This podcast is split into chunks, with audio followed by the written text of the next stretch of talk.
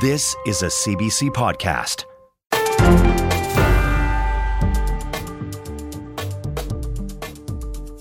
Hi there, I'm David Cochrane, and this is the Power and Politics podcast for Wednesday, January 31st. The United Nations is in an all out diplomatic push to save Gaza after Canada and other nations cut off funding to its main aid group. Coming up, we'll ask Canada's ambassador to the United Nations, Bob Rae, how this country will respond. And $10 a day childcare is finally here for millions, but some daycares say it's not working. We'll hear why. Plus, the Conservative Party raked in a record level of fundraising last year. The Power Panel is here with their reaction to the numbers. We begin in New York, where UN officials have been meeting with member states who have suspended vital funding to Gaza. Canada is one of many nations who paused funding to UNRWA after 12 of its staff were linked to the October 7th Hamas attack on Israel. But the UN says 2 million Palestinians absolutely depend on UNRWA's work. Bob Rae is Canada's ambassador to the United Nations, and he joins us now from New York. Ambassador Rae, welcome back to the show. Thank you very much, David. Good to be with you. You, you were in this meeting yesterday that the Secretary General, Mr. Guterres, called with, with, the donor nations that have suspended their funding for UNRWA. What can you tell us about that meeting and, and what the Secretary General said to countries like Canada to try to get them to keep funding UNRWA? Well, it was a it was a quite a long meeting. Went on for um, over an, well over an hour. Um, very candid discussion between the member states and uh, Secretary General, um, and I think it was a necessary meeting. I actually um, talked directly to his office on the weekend, saying it was important that rather than exchanging press releases, we sit down and start talking with each other directly about what's going on. And so I think it was a good conversation. Uh, but we're in a difficult situation, and I think we everyone needs to understand it from from the humanitarian point of view, from the, from what's going on the, on the ground. Uh, it's clear that uh, the situation is, is still extremely serious. That uh, there's a lack of humanitarian supplies being provided in Gaza, uh, and that is something that we need to continue to address. And uh, the Secretary General said there's enough money to keep doing that now, but obviously, if um, if, if the suspension lasts for a very very long time, it's going to be it's going to be very difficult. So we all understood that, uh, and I think it's for the for your listeners, it's important to, to know that there were there are 15 countries in total that have said that they are are pausing or suspending, whatever word you want to use, uh, the funding to UNRWA. Um, Canada, in Canada's case, we we are continuing to expand our funding on humanitarian supplies to organizations like the World Food Organization and the World Health Organization, who have access to getting into Gaza and who are able to provide uh, supplies, and, as well as the other money. That's the 40 million that was announced yesterday by Minister Hussen. So we're we're doing everything we can to make sure that that supplies keep going, and that's the critical thing I think we need to underline. But at the same time, the Secretary General said, well, he was looking at two investigations. One of them immediate, being carried out by the the uh, the independent uh, office in, in the inside the UN organization, which deals with all complaints and issues around you know the organization's problems if there are any, and that's being organized and that's taking place. And the Secretary General said he'd asked for a report in four weeks, no less than. And all of us, the member states who are in this position, said to the Secretary General that we wanted to have an ongoing relationship with him that would allow us to get up, updates with respect to what's going on because we need in time responses to this investigation. It's not something we want to see you know carried out uh, taking forever. Well, can I can I just can I just jump in there? I, I, know you want to talk about the second investigation, but I just some clarity on that first one. The the four week investigation that the Secretary General outlined because you, you laid out the timelines, the the diminishment of capacity to deliver aid and supplies and financial resources versus this quest for answers. This will. What do you want to see out of this first four week investigation? Like, what does Canada need to see to change its posture on, on pausing the funding? It's not a posture. Uh, I no, I, I, didn't mean that in the pejorative, but your current position. Well, first of all, we are doing what we do in connection with what a number of other countries are doing. And I think it's important for everybody to understand that. This is not something that Canada's gone off on its own and said, this is what we're going to do. Um, we work together uh, in terms of the support for UNRWA we talk to each other, we engage with each other, and we share information and perspectives. And that's going to continue. The group of countries that are in this position, as well as other countries, because there are four additional countries, it's not up to me to name them, they'll name themselves, that are reconsidering, that are considering their position in light of what, what, uh, what information has been revealed so far. And so we, it, it's not up to us to say now, well, this is what we need to know. We need to know the truth. Hmm. We need to know what we know when we know it, and we need the, the UN to tell us that as, as soon as they can.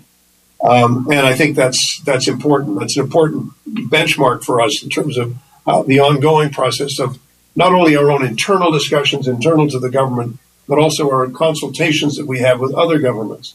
This is not a unilateral process by Canada. This is one that is carried out in conjunction with a number of other countries right. doing similar things. And the second thing is there needs to be a longer term perspective on this issue, which the Secretary General has also promised. We cannot have organizations that are at risk of being infiltrated uh, by groups that uh, are either terrorist or violent or have some other uh, axe to grind. The UN's neutrality is an absolutely essential uh, element of its work. And it, we can't have a situation where um, something that, like what happened uh, or appears to have happened on October the 7th ever happens again. There were atrocities committed on October the 7th, and we all need to say that. So those people who say, oh, this is, don't worry about it, just keep going, just do what you're doing, and don't try to improve the situation, I can't agree with that. We, we have to do what we have to do, and that is make sure that people who are held accountable for what's happened, right. make sure that we're taking steps to make sure that it doesn't happen again. Uh, and I think that's a responsibility that we have uh, to ourselves, to each other, to taxpayers, and frankly, to the people who live in Gaza. It is essential for them to know that the organizations we choose to work with are organizations that have real deep integrity. And it's important for everybody to get to the bottom of what happened, but also and this is where the this is the hard part to make sure that we're not ignoring the needs of the people who are in need of help, who are the beneficiaries of what it is that UNRWA is doing in Gaza. Well, that, that, I think that you have to know. Well, that's kind of where I wanted to go next. So, so uh, the, the, Secretary General says within four weeks the, the initial investigation uh, should conclude. This longer issue of looking at how UNRWA works, and because uh, you've heard the allegations from Israel that Hamas has largely infiltrated, uh, you know, the, the, the workforce of, of, of UNRWA, particularly inside Gaza, but in the meantime, while that is being dealt with, there is this humanitarian crisis, and, and aid groups are saying that even by giving them extra money and diverting money, as Canada and other countries are doing, they rely so heavily on UNRWA as the infrastructure inside Gaza, you know, to store their facilities, deliver their facilities, or sorry, deliver their aid, to, you know, and store them in their facilities. And, and they warn that even pausing the funding for a short period of time could, could could accelerate this disaster. So, how do you get around that, knowing how important UNRWA is to the aid community to get, get supplies in? Well, as I said before, the, the fact that some countries have decided to do what Canada has done, up to 15 of us, um, doesn't mean that UNRWA stops working or stops or stops uh, being UNRWA. Um, other governments may come in and do it. I mean, obviously, the Secretary General was not only talking to the donor countries in the last little while. He's been talking to other countries saying we need more money, um, and so that's that's something the Secretary General has to do. But we're we're we're doing what we think is necessary to ensure that what we what we see as as a, as a serious problem mm-hmm. has to be addressed. But we're also doing what we what we believe is necessary and what we will continue to think is necessary to make sure that the supplies get in. But let's look, David, for a moment at the broader picture. Uh, in the month of December, Canada called for a humanitarian ceasefire. That decision still stands. We believe there needs to be a ceasefire. We believe that there needs to be a greater supply of goods and services to Gaza. And we think that the implementation of getting the additional number of, of uh, amount of material into Gaza has to be accelerated. We, we support that and we're doing what we can to fund that together with a number of, of other countries. So it, it's a it's it's not an easy situation, but I think it's also important to recognize that Canada has not taken its eye off the broader needs of the situation. The fact that we continue to think that a ceasefire is necessary. We continue to think that there more supplies have to get into Gaza, and we're doing everything we can to supply those groups that can actually supply, like the World Food Program, uh, like the World Health Organization, and we've given extra money to the uh, to OCHA, which is the UN agency which is coordinating relief. So we're not turning our away from this overall situation at all. We have to keep our eye on both situations, which is exactly what I think Canadians would expect their government to do, and that's what we're doing. Just as a final point, Ambassador, I know there has been some discussion in the United States from some Republicans about permanently ending the relationship with UNRWA. Canada has, has more or less done that in the past under, under the former Harper government. Pierre Poilievre uh, called them a terrorist organization this weekend. I know you're not going in, in that direction, but, but could Canada's relationship with UNRWA hinge on the outcome of this investigation? Is it possible Canada could sever its relationship depending on what the UN finds here? I, I, don't. I know that that it's your job to try to get me to speculate on things because that then becomes the headline. I, this is not my first rodeo, David. So I'm not going to feed the beast. I'm not going to speculate on. I'm not trying to trap you. I, am legitimately curious if these are the stakes uh, uh, of what is happening here because the allegations are serious and being taken seriously. I want to keep trying to get you to come back to this question. It's not just what Canada does; it's what other countries do, and what that signifies for the future of any organization. So it's important for Canada to understand, uh, Canadians to understand that we want um, our money to go to organizations where we can count on their integrity and count on the integrity of what everybody is doing. That's what people expect. UNRWA has a 75 year relationship with the countries in the Middle East that is based on a resolution that has been, was passed by the General Assembly, endorsed by Canada um, in the late 1940s. So we need to come to grips with this fact. It's not just Canada standing up and saying, this is what we're going to do.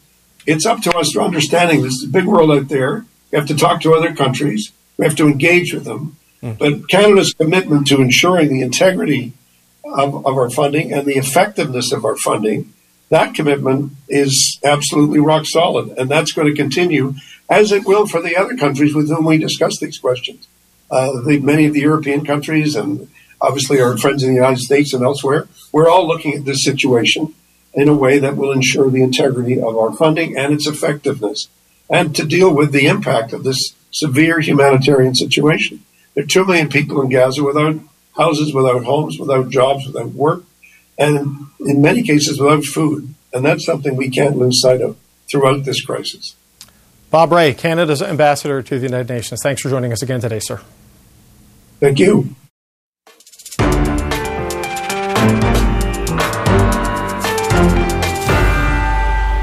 Some childcare centres across Alberta were closed yesterday to protest the federal childcare program that they call unsustainable.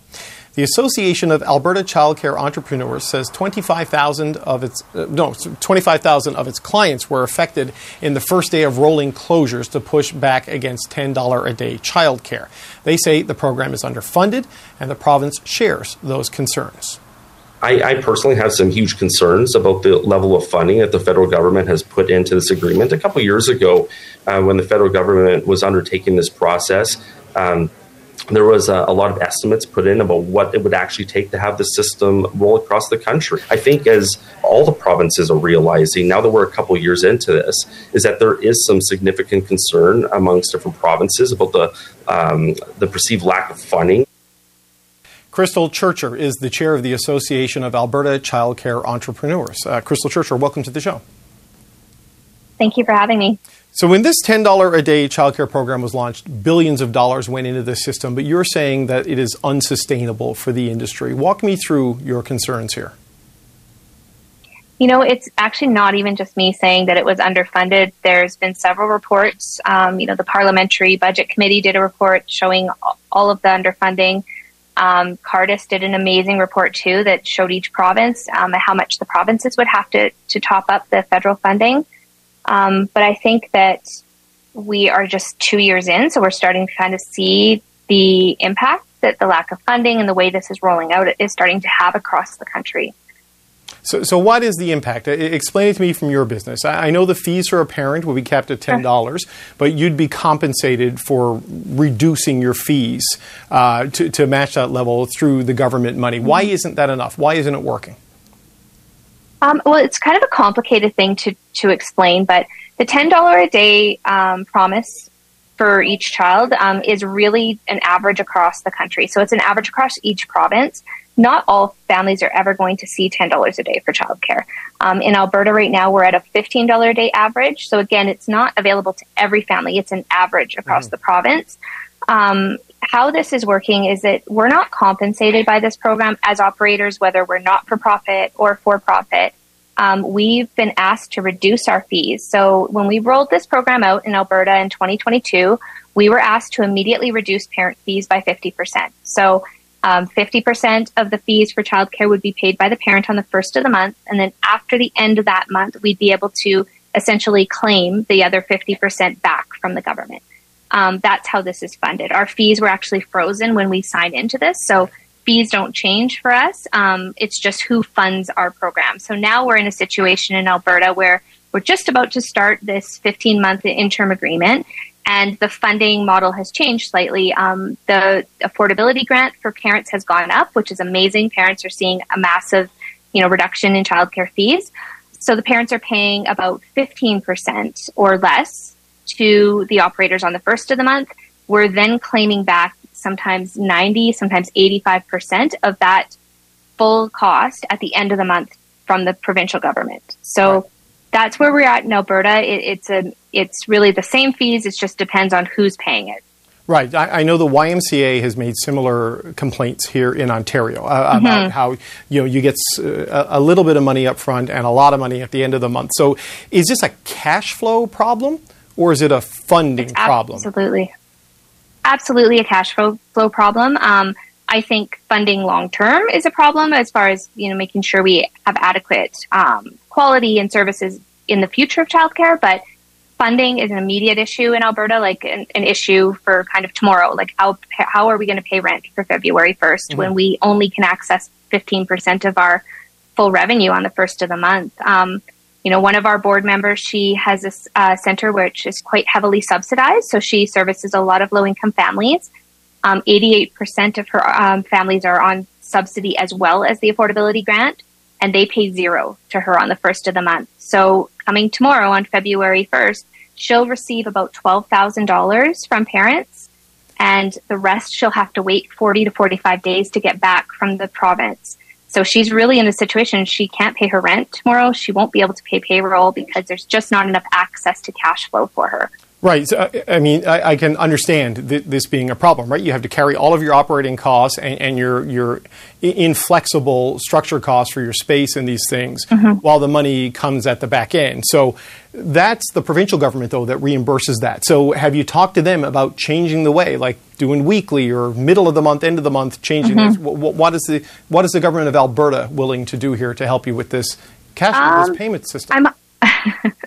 hopefully, hopefully more than what they have so far for two years. Um, we, you know, we we're kind of working with with them shortly here. I, I, think we came to a bit of a standstill in Alberta, working with our our actual children's services minister. Um, there was no give on, what they would be willing to do as far as changing any of the way the program is is set up. Um, we did do a, a, day of action yesterday across the province, and um, we will be meeting with with the ministry again tomorrow night. Um, so hopefully that looks like, you know, we may be able to have some solution based conversations and really come up with something to ensure that, you know, families have access to, to call, high quality childcare across the province. Uh, I just wonder the, the Alberta Families Minister said this was a small number of childcare operators that don't support the program, but the vast majority do. How, how, widespread, like how big is your group that had this day of action? How many different centers are, are part of that? And what do you make of that characterization from the minister? Um, you know, I think we all have different perceptions, um, different lensing, depending on where you're standing, right? Um, I do not think that 25,000 spaces that have been closed across the province for a day is a small group of people. Um, we impacted a large number of families yesterday, and we're very gracious to those families for putting up with that inconvenience of not having childcare so that we could bring awareness to these issues. Um, the minister really, um, this is our fourth minister in children's services in Alberta in two years, and it's a complicated file for anyone to understand. And I, I, think he's still catching up, and I'm always open to you know sharing information, what it's like to be a, a childcare operator on the ground, and, and how this is actually rolling out. Um, you know, I, I, look forward to some some future conversations around the impact that that day had, and how many centers were actually closed, and and how many participated. We we have, you know, membership of almost 300 centers. Uh, we represent over 30,000 childcare spaces across the province, which is over 25% of all childcare in Alberta. And we had 100% solidarity in that day. So um, definitely not represented by a small number. I, I, know you say long term you think this is a funding issue, but I just want to be clear. Like right now, this is this is not how much money is available for the program. It's how quickly the money moves from government bank accounts into your bank account, right? This is really what is at the um, crux of the issue right now. Well, I mean, there's there's multiple issues when you have a federal program rolling out across the country that is, you know, really promoting only the support of nonprofit, standardized, publicly funded childcare. Um, that immediately causes issues for for parents. There's no choice in that. You mm-hmm. get to pick from this model of childcare. Um, it also excludes the private childcare, which in Alberta is 70% of all childcare. So um, that's an issue. I mean, that's something we've spoke about. I spoke at the Senate committees on this. Um, that's a major issue that we have with the federal program. Funding wise, I think that, you know, it's very confusing for people to understand. This has been marketed as a $10 a day program that every Canadian will have access to, which is not the case. These are provincial averages. You would have to be able to receive full subsidy as well as the full affordability grant to be able to ever see a $10 a day childcare space. And then from my understanding is what we're going to be seeing is that the shortfall in the funding, both provincially and federally. Not all childcare spaces that are being created in each province are, are going to have access to these programs. So there's just not enough money to create widespread childcare across each province that is federally funded at a $10 a day rate. Um, it's going to start to be targeted in Alberta where only centers that are opening in very high needs childcare deserts, they're called, um, will actually have access to these programs. So hmm. that again is not representing a ten dollar a day model for all Albertans. That's representing a ten dollar a day model for centers that can access this, and that's where the question and concern around access comes from. You know, um, it's not for everyone. It's not available to everyone. But but in terms of the viability uh, uh, of your members and, and, a, and a business like mm-hmm. yours, it sounds to me like it, it's the inconsistent cash flow, the inability to have cash on hand at the beginning mm-hmm. of the month to make payroll, to pay rent. That is the most right. pressing and immediate concern. Am I understanding that correctly? Because we're going to talk to the minister that's, in a little bit, and I want to be able to ask her about this. Sure. That's absolutely an immediate concern. Um, that's like tomorrow concern in our province, um, but that will be a provincial concern really, I, I can already see, you know, the federal government has given the funds, which are a substantial amount of money. Like I'm not downplaying the investment federally in this program. I think it's, you know, been wonderful to see the government take a stance on affordable childcare.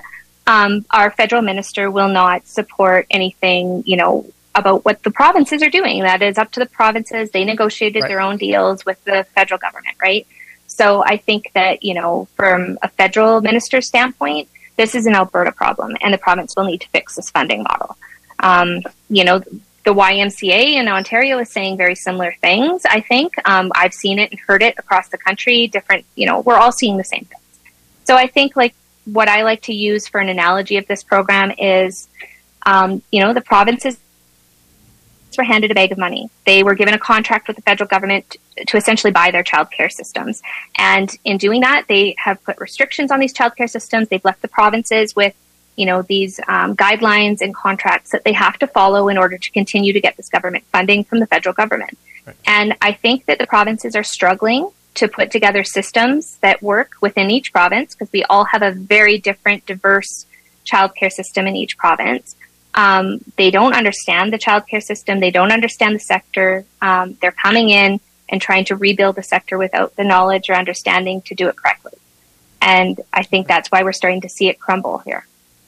Crystal Churcher, I, I appreciate your time. That's Crystal Churcher, the chair of the Association of Alberta Childcare Entrepreneurs. Thank you. Thank you. Have a great day. Okay, for more on this, we're going to speak with Jenna Sudds. She's the Federal Minister of Families, Children, and Social Development, and she joins me now in the studio. Minister, welcome to the show. Thanks for having me. You, you heard the concerns there. I, I, know it's a provincial issue, the, the cash flow, but I wanted to get your sense as the minister at the federal level responsible for this. Is that how this is supposed to work? Because this I've never run a small business, but that seems like it would be a real operational hardship. Yes, well, thank you, David. And first of all, I have to say, as a mom, my heart goes out to the families that I know were impacted yesterday. Um, you know, childcare is a necessity. We need it in order to go to work, and so you know, I feel for those families as they scrambled yesterday. Um, I think what's important to to highlight here is, uh, you know, we don't expect that this system can be built overnight. Um, this is a major nationwide system that we are working to build with our partners, with the provinces and territories. And it's been a resounding success. Undoubtedly, there's challenges along the way that we work with our partners to overcome. But the impact for families of this program is just incredible. And I, I, have the, the honor of being able to have these conversations with families to understand right. that impact.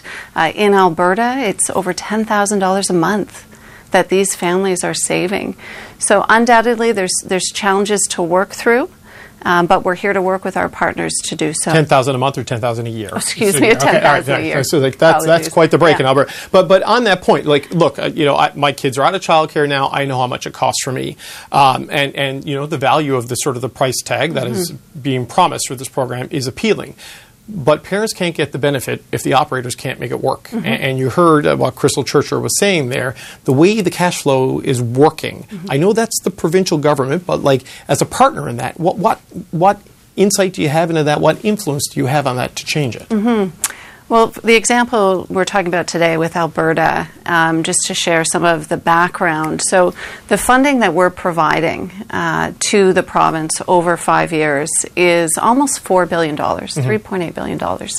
Our expectations with that, which is an agreement, it's public, that has been signed uh, with the province of Alberta, require them to first of all, reduce fees, which we saw happen quite quickly, get to 50% and get to $10 a day uh, by 2026, but also to create 68,000 new spaces. So, those are the parameters under which we agree to give the, the government of Alberta these dollars. How Alberta proceeds in working with operators um, how, as we are hearing the challenge here now, how they deal with these cash flow, how they build their funding formula. These are decisions that the province and the operators need to make collectively. Completely understood that this is provincial jurisdiction and this is provincial responsibility, uh, but this was federal liberal policy, you know, and, and it's not just in Alberta. We're hearing these complaints. We're hearing mm-hmm. it in Ontario. Like uh, the YMCA are not radicals. Like they, they, you know, they, they run these programs and they're struggling because of this. So, so how concerned are you that the way this is being implemented is causing challenges for what really is a core economic affordability and social policy of your government? Mm-hmm. Uh, I think you're quite right. This is a core policy of our government and one that I'm incredibly proud of. This is, uh, again, a nationwide system we're building. It won't happen overnight, but this is good for kids. It's good for families. It's good for the economy. So, of course, I'm worried when I hear challenges in Alberta or in Ontario, as you've referenced. But I do believe, you know, brick by brick, we are building this system. Um, you know, the agreements that we've signed with all of these provinces, the provinces had clear um, clear transparency as to what our expectations were and what funding we would give them to execute on those expectations. Right. And so, you know, it's not easy, but we'll continue to work with them to get there. But the, the assumptions change that the, the programs were uh, developed under because the cost of living and inflation has hit mm-hmm. every sector. And childcare operators, you know, have to feed the kids. They got to, you know, the, the, they have they, they don't have big margins and they would be affected by this. So we've heard Danielle Smith suggests maybe there needs to be more federal money. Premier Ford has suggested mm-hmm. maybe there needs to be more federal money. Is there space for more federal money on this over the five year term or seven year in Ontario's case of the deals you signed? There is no more money. We've made a $30 billion investment across the country in building this system. And I would challenge, I would push back, uh, and in particular on Alberta. Uh, Alberta spent half of the money that we sent to them last year. So if they are lapsing dollars, if they haven't been able to utilize all of the dollars that we've sent them, David, would, would you give them more? So, you know? well, well, why why has that not been spent? What what is your what are your officials telling you? They they can't get the uptake, or they're just not spending it. What what's the answer there? That's that's the million dollar question, frankly. And I think it's one that families deserve an answer to. Um, as we've seen, the operators uh, in Alberta are having challenges. Uh, it is up to the province to sit down with the operators, with parents, to understand how they can move forward. And as I've said, you know, we've we've put four billion dollars on the table with Alberta. Um, it's at their you know prerogative of how to best direct that to ensure that families benefit from this program. And so I you know I challenge them to do that. We're here as partners to help them. But surely there's a compliance function, an audit mm-hmm. function in, in, the agreements you have with the different provinces. So, is that your department? Is it Minister Freeland's Department of Finance? Like, uh, what what are your officials asking and finding out about why the money's yeah. not getting spent the way it's supposed to? So there is annual reporting uh, as well as uh, action plans that are developed with the provinces. Um, the main metrics are the main metrics I alluded to: affordability Mm-hmm. So, ensuring that we get to the reduced uh, costs for families, as well as the space creation piece. Um, in the case of Alberta, I mentioned 68,000 uh, spaces we've agreed upon to have created within these uh, five years. They are at uh, just over 9,000 spaces that they have created um, through the work that, that we do together and the plans that they provide us.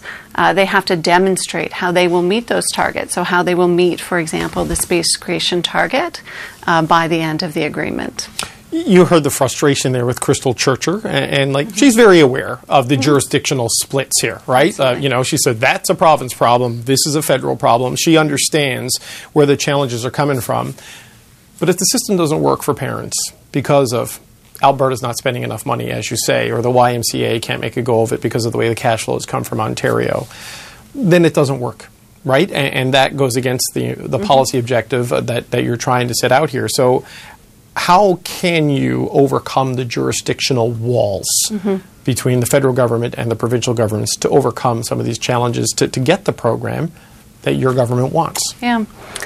Well, I would uh, I would say that for the vast majority of provinces and territories, it is working really well. Hmm. And I look to PEI. PEI, as of January 1st, has implemented $10 a day uh, childcare, saving families $4,000 a year.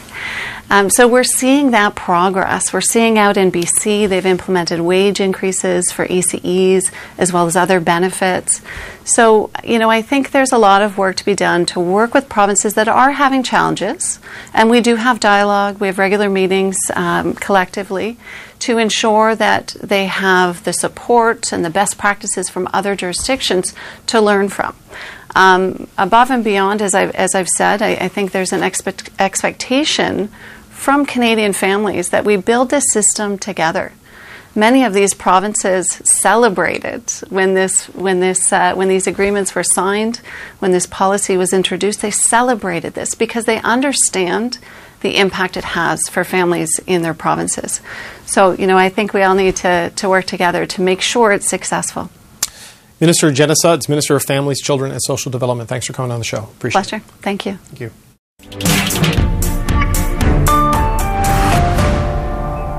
Well, the Conservative Party broke some fundraising records in 2023. Elections Canada says the Conservative raised a record 35.2 million in donations last year.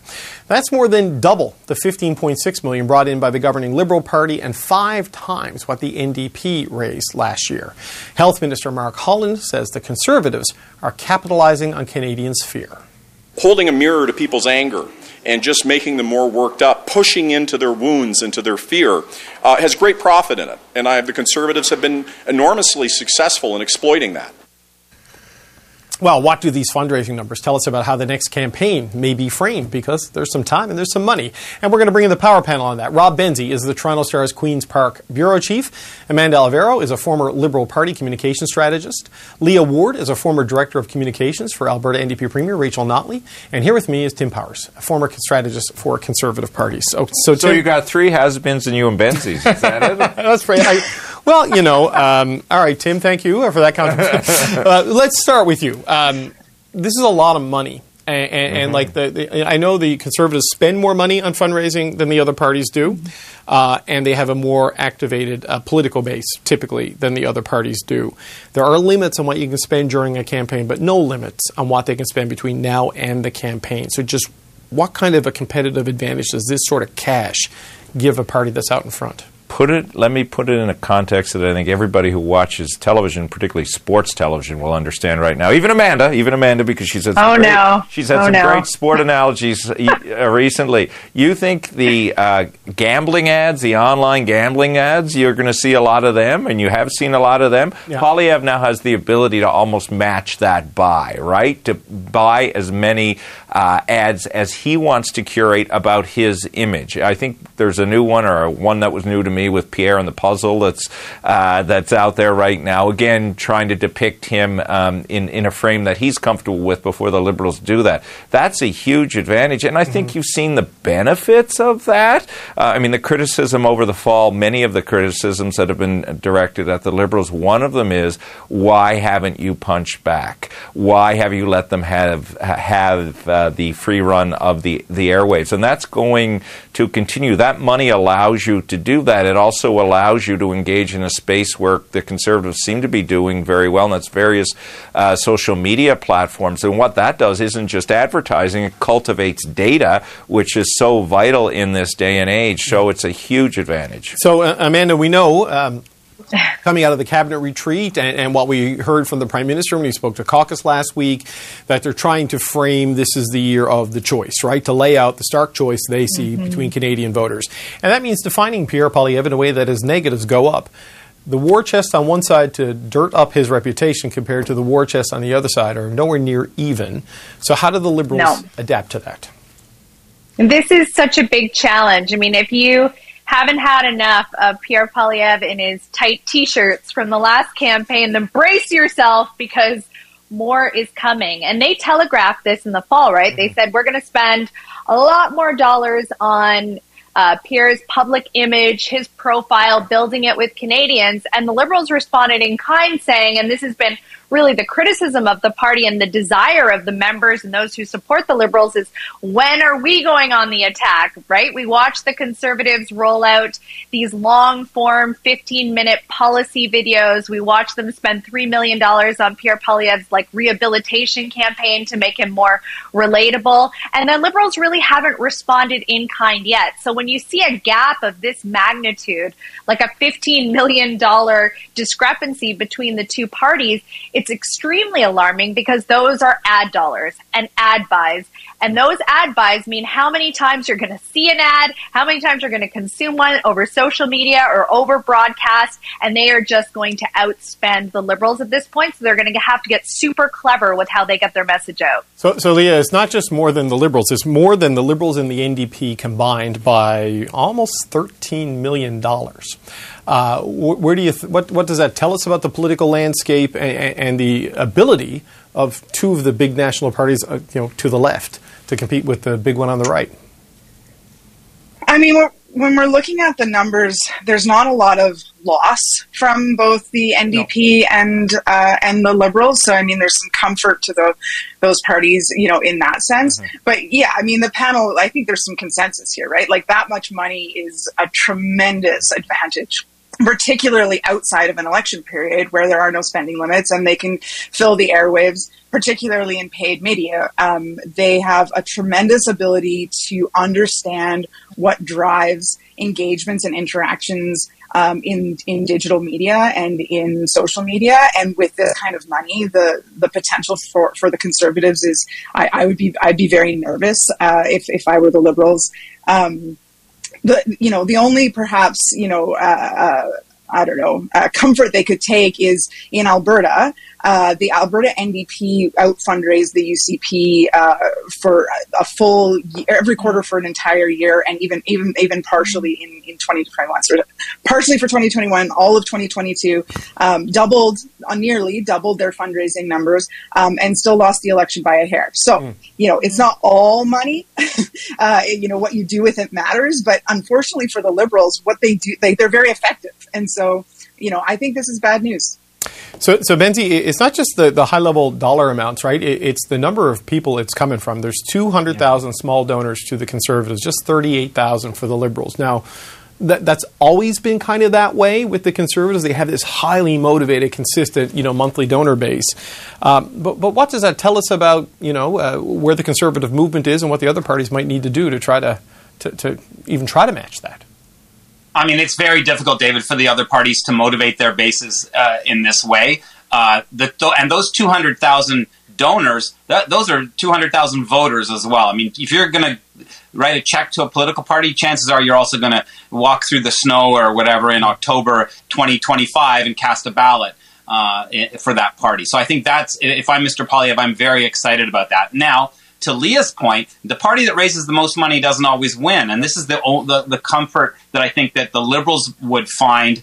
small comfort as it may be, the record that Mr. Poilievre's party set last year uh, eclipsed a record that they had set in 2018 and they lost the 2019 and the 2021 elections despite out fundraising the liberals. Now, the, they, they're, they're doing even better than they've ever done before, and Mr. Poilievre's uh, slick ad campaign last summer, I think, was effective. I think we're going to see a lot of uh, ads this year, and not just on sort of boutique channels. We're going to see it during major sports games. I don't know if they'll have a mm-hmm. Super Bowl ad this year, but we're going to see it in, in you know in, in hockey playoffs, things like that, where Canadians are really engaged, and they're not zooming through uh, you know t- uh, taped programming or anything like right. that. So that's why it's, it's it's it's to Tim's point, it's very important to raise these big dollars if you want to advertise in the in a mass way like that. And it also adds a nimbleness, which is important, right? It's not the big ads mm-hmm. and or the regional ads. It's even very specific local ads. Uh, give you an example. In Atlantic Canada, five years ago, you would have never heard in a uh, pre-writ period radio ads, conservative specific issue radio ads. Uh, they're buying radio ads in seats they're hoping to win. The Liberals and the NDP don't have the resources to do that or right. even defend the base that they have. Those little mm-hmm actions and activities that cost mm-hmm. much less can have a bigger impact in flipping a, a seat here, there, and uh, that's what they're trying to do with this too. The local spend is fascinating. You know, in a yeah. very ironic way, the conservatives don't want the, the government to invest in the media, but they're doing a ton of investing in the media right now. But they are helping local markets. The, the ad buys are in heavy rotation. I, I have seen conservative ads on this channel which is a fascinating thing to see. But but but I mean, uh, on that point, I, I mean the, the, way they're operating now, the conservatives, it, it is they're in a they're in a campaign until yes. voting day, right? I mean, yes. Pierre Poilievre is traveling around the country. This money allows for that to happen. It allows for them to hire staff. And as Tim was saying, where the liberals might have to focus on a big national thematic strategic buy, yeah. they have this capacity now to do the nimble, tactical switch and pivots uh, on issue by issue and, and riding by riding in some cases.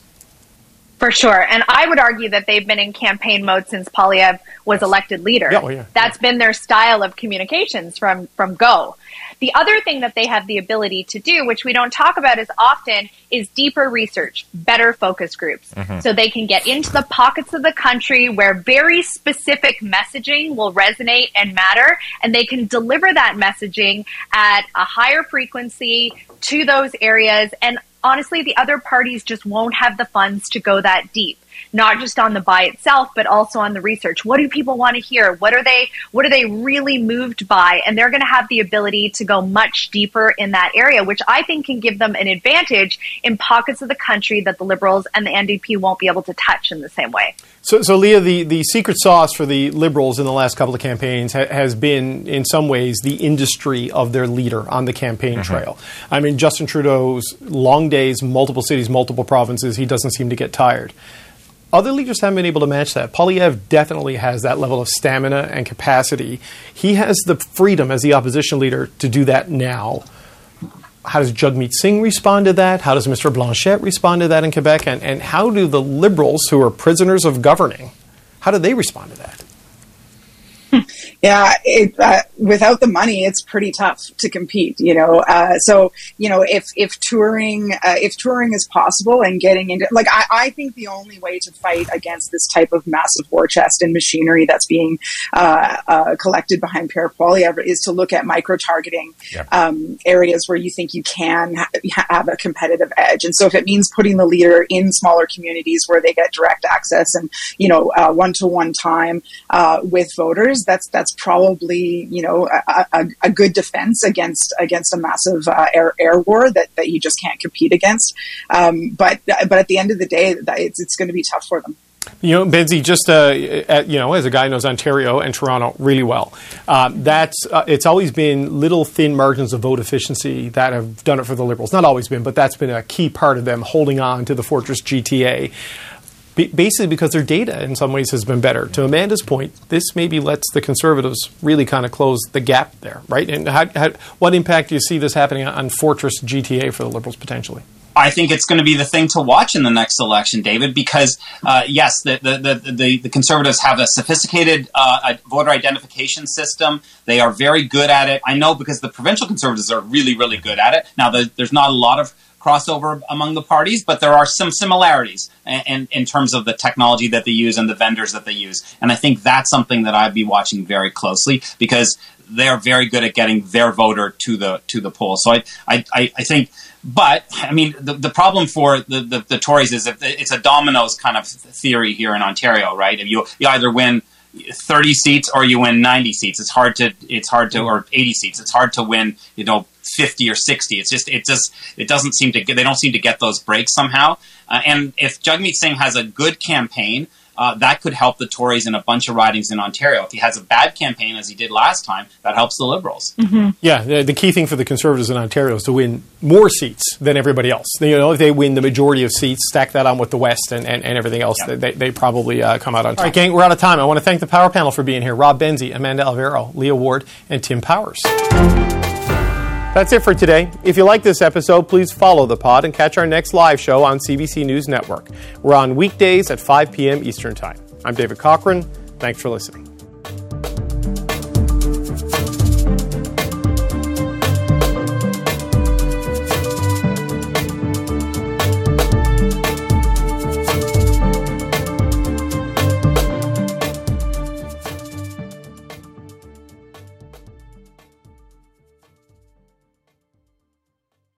For more CBC podcasts, go to cbc.ca slash podcasts.